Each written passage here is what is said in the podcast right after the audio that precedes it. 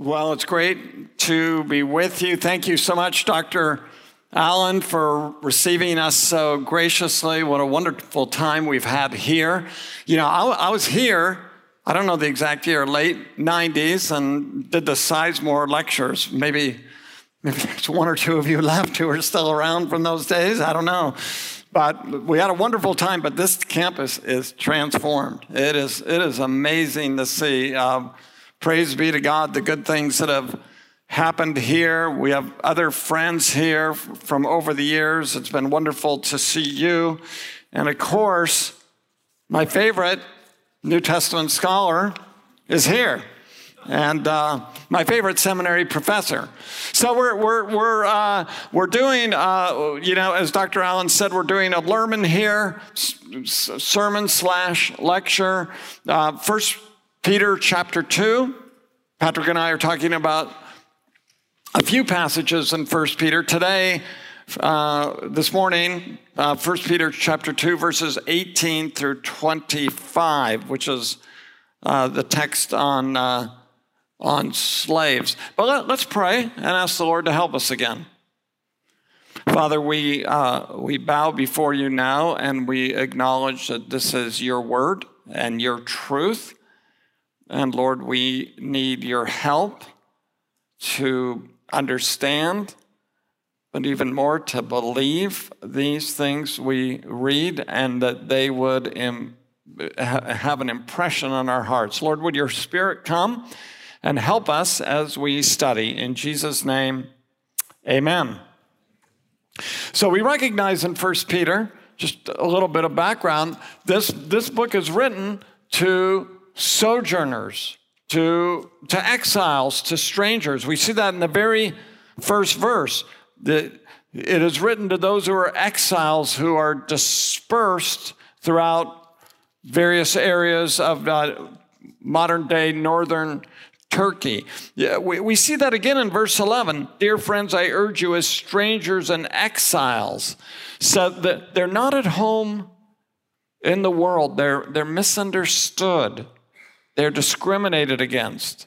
They're abused. You know, you could read about it in chapter four. It doesn't, it doesn't seem that the persecution in this book has, has yet reached uh, the physical level. They're, they're abused, they're reviled, they're discriminated against.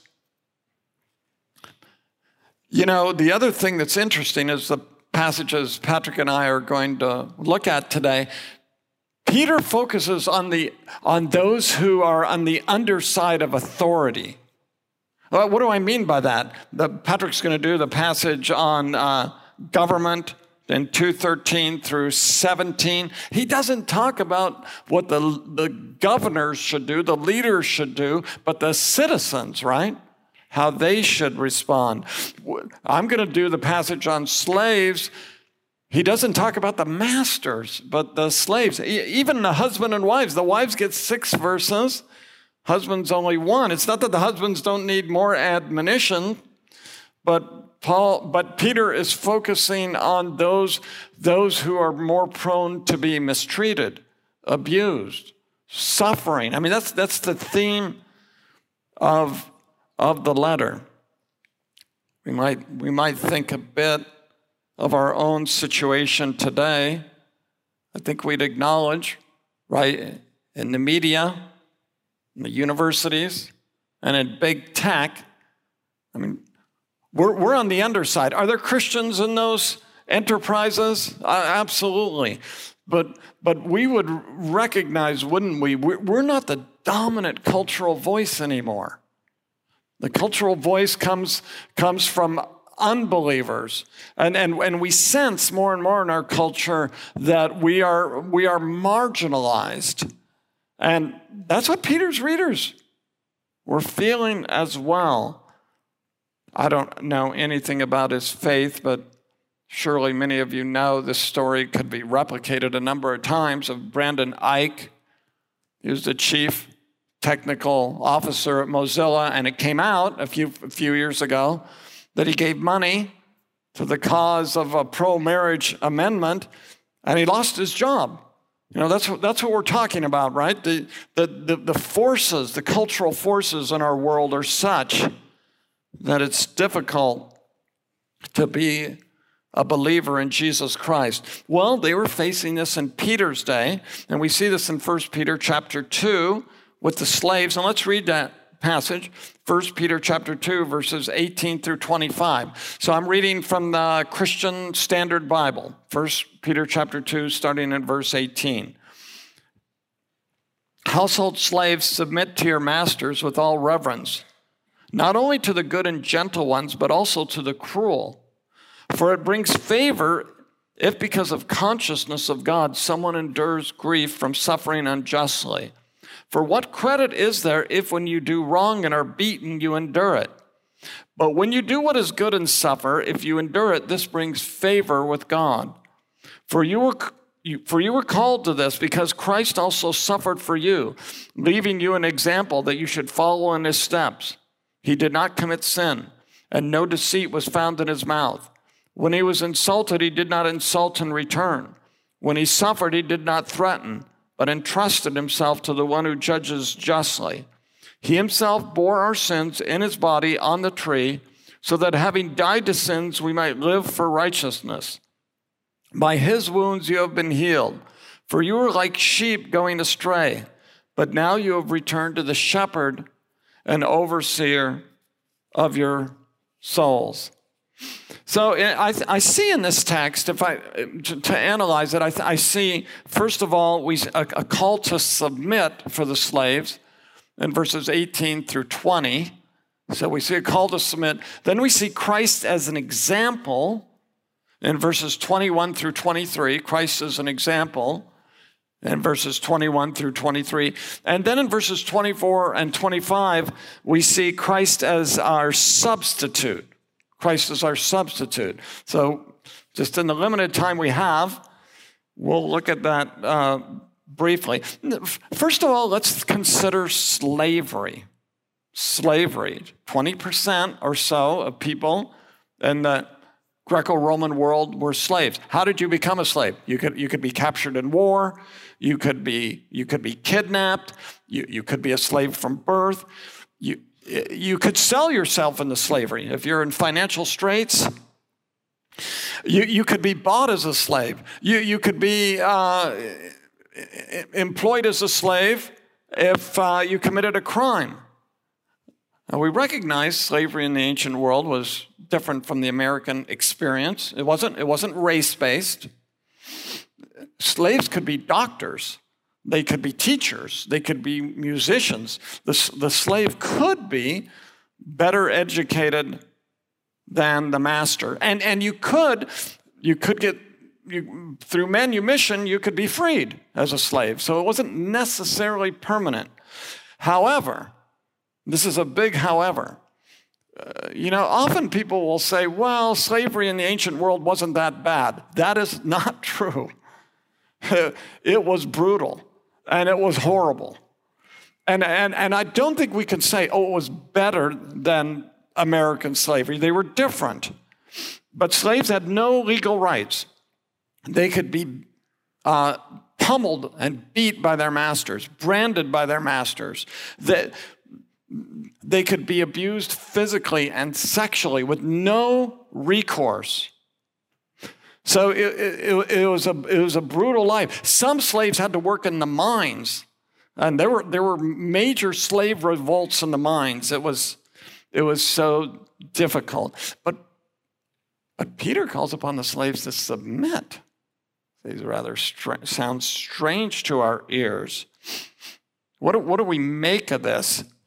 And I, th- I, think, I think we ought to say in the New Testament, what we see is slavery slavery is regulated but never commended or endorsed they never endorsed the system right but, it, but, the, but the, the evil social, social system is regulated. I think that's a very important distinction. Slavery is not rooted in creation.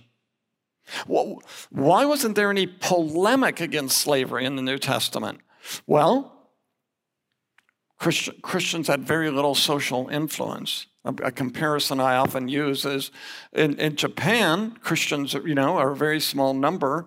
Abortion is legal in Japan. Uh, I don't know what Christians in Japan say about abortion. I'm, I'm, sure they speak against it, but there's no use leading a societal revolution when they're so small. I don't think that's an excuse. I think that's the reality. You know, we read in Job 31, verse 15, Job says, Didn't the one who created me in the womb also create the slave in the womb?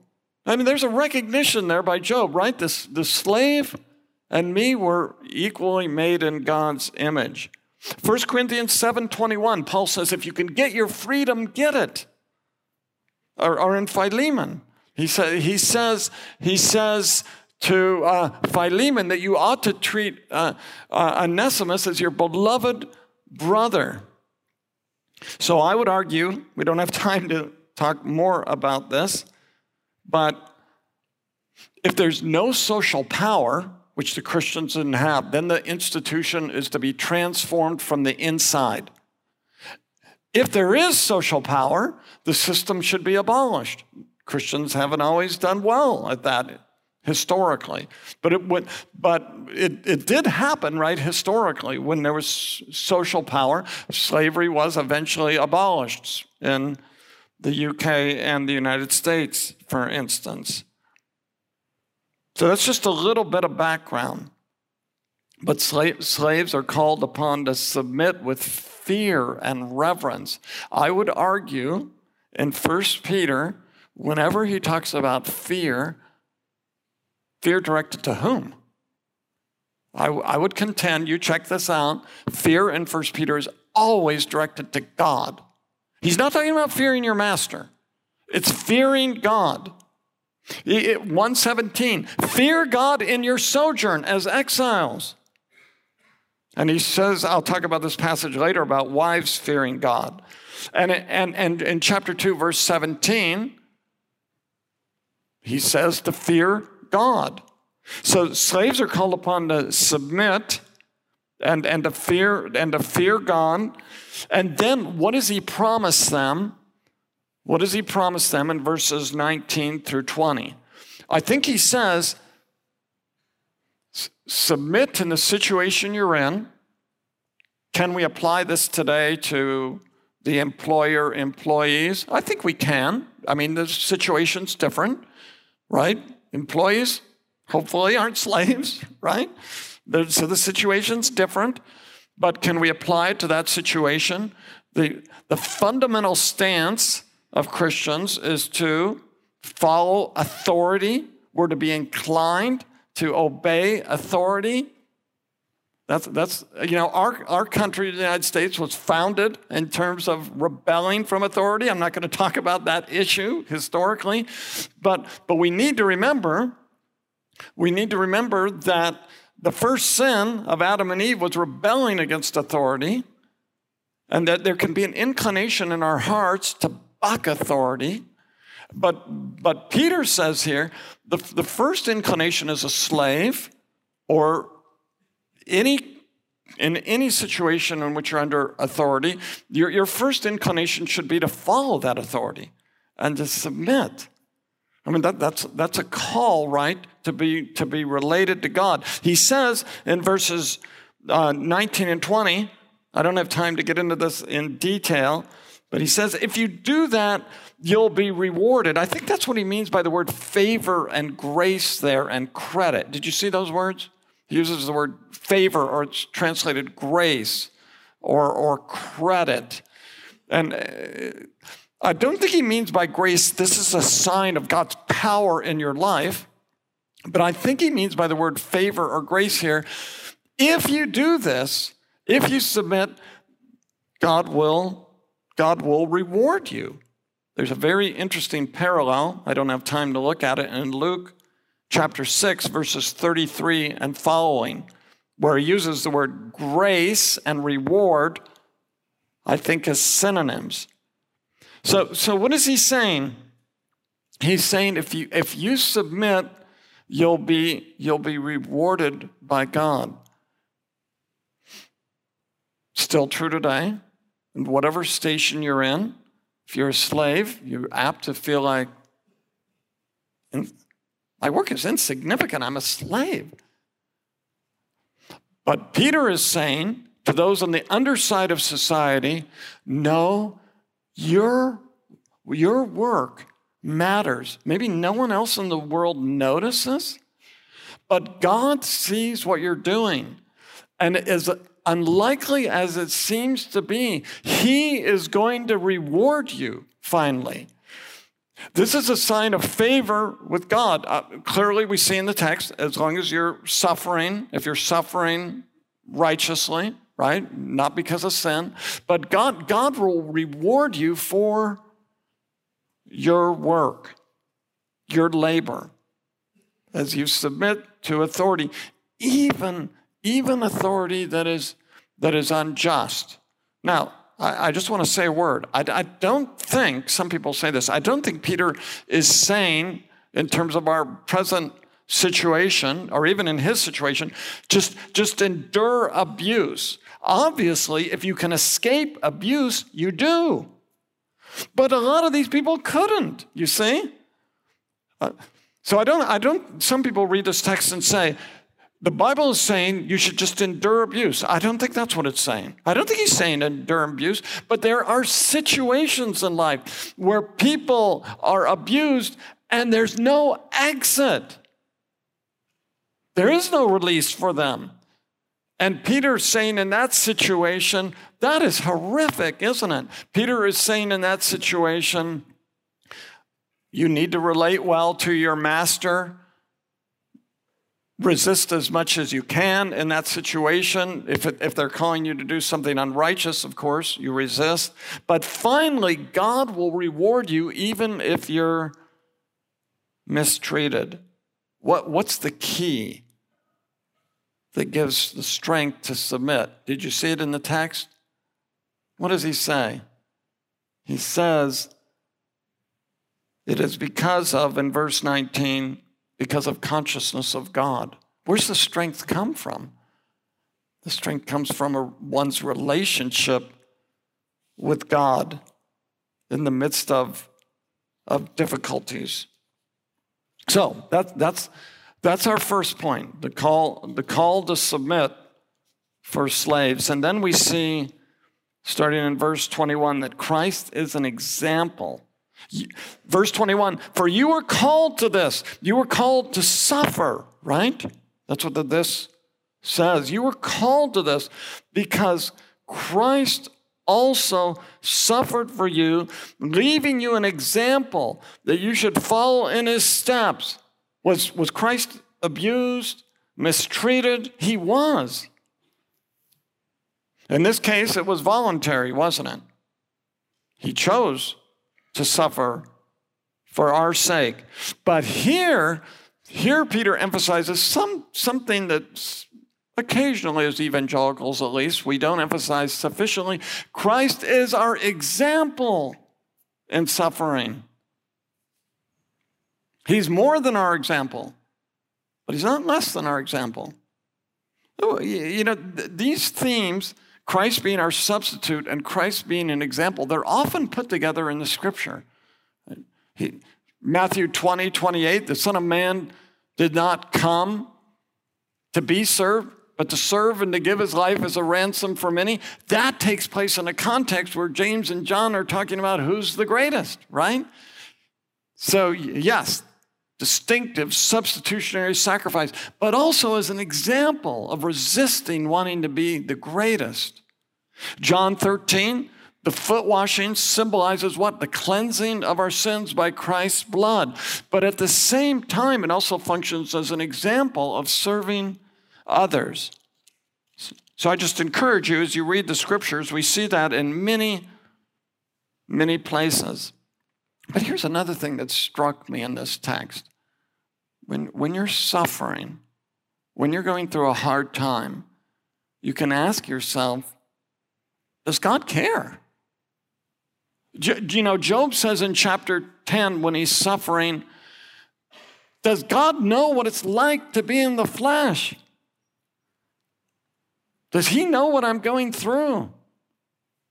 in one sense, Job is saying, very nice to be God, but it's incredibly difficult to be human. But we have a faith that is so amazing, isn't it? And distinctive because the second person of the Trinity became man, didn't he? God knows. God knows what it's like to suffer. What, what comfort that can be. Honestly, life is hard, isn't it? And there are many puzzling things in life. At least I'm kind, the kind of person that I'm, I'm sort of inclined to say, why is this happening? But one of my greatest comforts in life is Jesus suffered as well. Our, our, God, our God cares. He loves us. He suffered. And in his suffering, he is an example for us. More than an example, but not less than an example. We are to follow in his steps. We are to imitate Christ. We see in verse 22, he's unique. He did not commit sin. That cannot be said of any of us.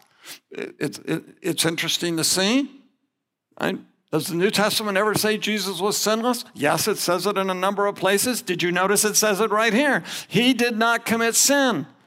He suffered, but he was sinless. And Peter's, Peter's whole discussion here, time is passing fast for me here, but is infused by Isaiah 53, right?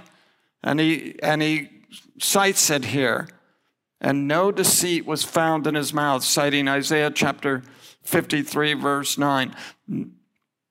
No, no deceit, no self deception in Jesus. He, he lived that perfect life. And then in verse 23, when he was insulted, he did not insult in return. Have you ever been insulted? If you haven't, that'd be surprising. if you haven't been insulted, you will be. When he was insulted, he did not insult in return. Everything in us. We want to insult somebody who insults us. When he suffered, he did not threaten. When you, when you suffer, when I suffer, it comes into my heart and mind. You're going to get it. You're going to get paid back. It's going to come back on you strong for what you did. But here, Jesus is our example. A call for each of us to examine our own hearts and lives.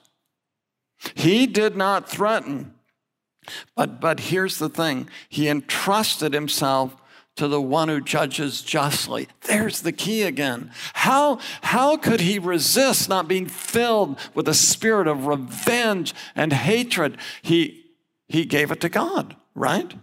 He gave it to God. Uh, one of my very dear friends, he was mistreated when he was very young by a mission organization, not the IMB, but he was mistreated and it was extremely difficult. He found some corruption in the organization. He revealed it, and they said, hide it, hide it. And he resigned at the end. He said, I'm not going to do that. But he had no power or influence, and so he was mistreated. And, and the feelings would come into him.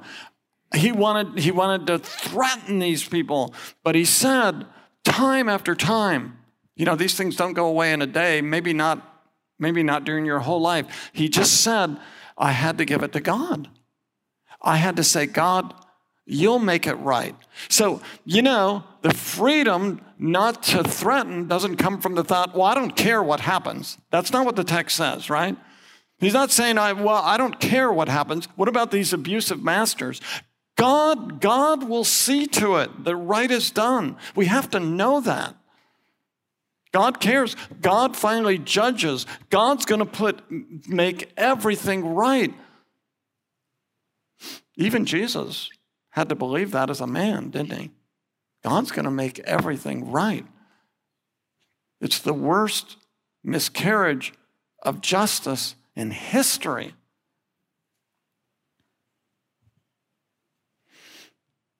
Then finally, verses 24 and 25, we see that Jesus is our substitute as well. He's not just our example, but our substitute. He himself bore our sins in his body on the tree. I mean, here, here we see, maybe I have space to look at this for a second. Here we see Isaiah 53.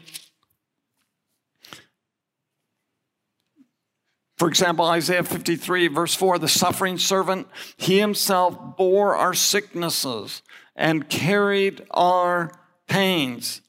Or verse uh, 12, it says, he bore the sin of many. What does Peter tell us here? He himself bore our sins in his body, in his suffering. He doesn't say on the cross. Isn't that interesting? He could say on the cross, but he says on the tree. Nobody in the Greco Roman world talked about dying on the cross is dying on a tree, but it comes from Deuteronomy 21 23, right? He who is hanged on a tree is cursed of God.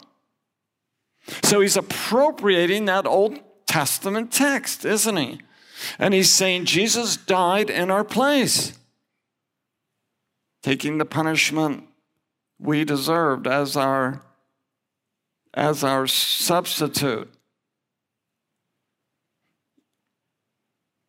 He says, and again, citing Isaiah, by, by his wounds, you have been healed. I think it's interesting that he mentions the wounds, don't you? Because certainly slaves received wounds. They were beat. And he's saying, again, Jesus knows what it's like to be wounded and beaten. By his wounds, you're healed. I think the healing here isn't physical healing, but spiritual healing. The healing that comes from trusting in Christ so all this happens, right? So that we might die to sins and live and live for righteousness. Peter doesn't concentrate on what's going to happen to the masters. Certainly, they will be judged if they don't repent. Abusive, masters, but he concentrates on the life of the slaves themselves, of their, of their, own, of their own transformation in their lives. That, that the slaves themselves who trust in Christ, or whatever your station in life, that, that you need to be transformed. I think there's a lesson for us, right? The, our focus should never be on the transformation other people need. The focus should always be on ourselves, which is one of the reasons I think in verse 25 why did we need Christ's substitutionary death? For you are like sheep going astray. Isaiah chapter 53, verse 6. There's Isaiah again. The slaves themselves, even though they were mistreated and on the underside of life, the slaves themselves they were sinners. They too had gone astray, but now they've returned to the shepherd and overseer of your soul.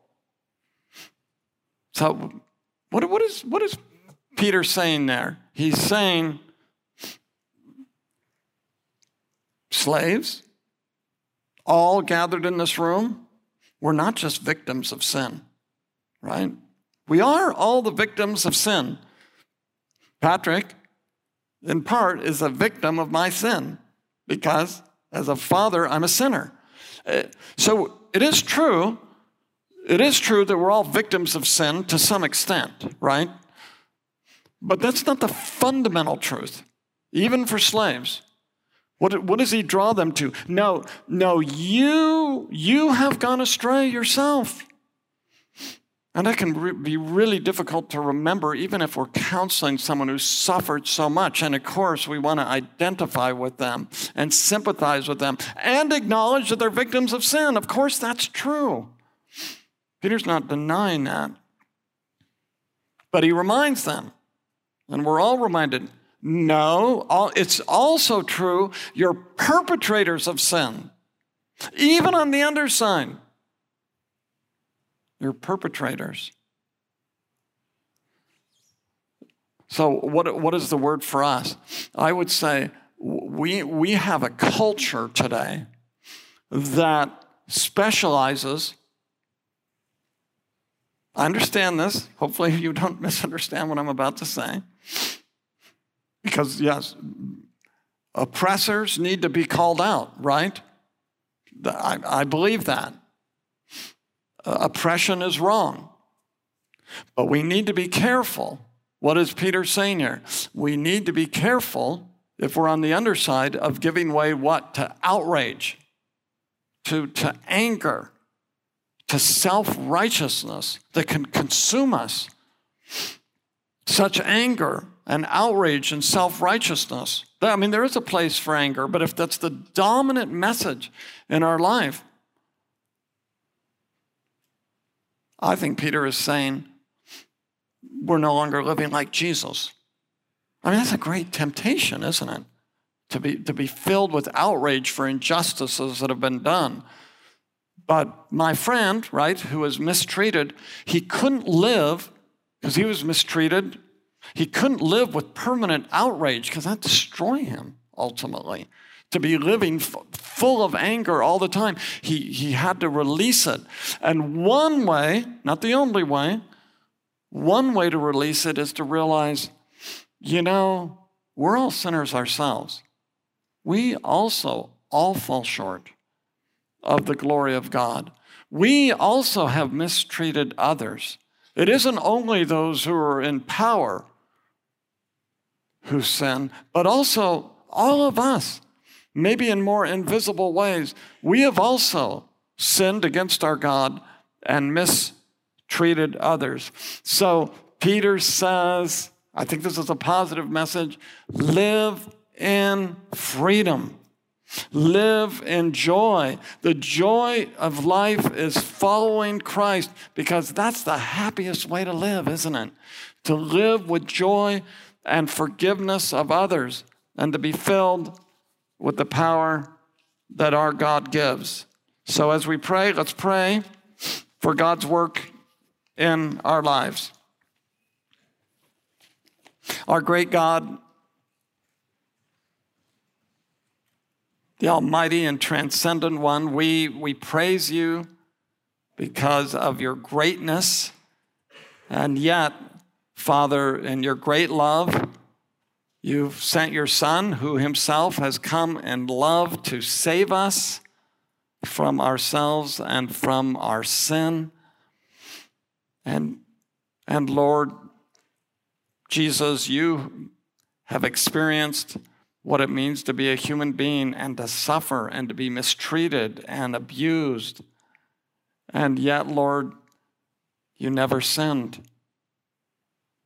You lived a life of joy in the presence of your Father.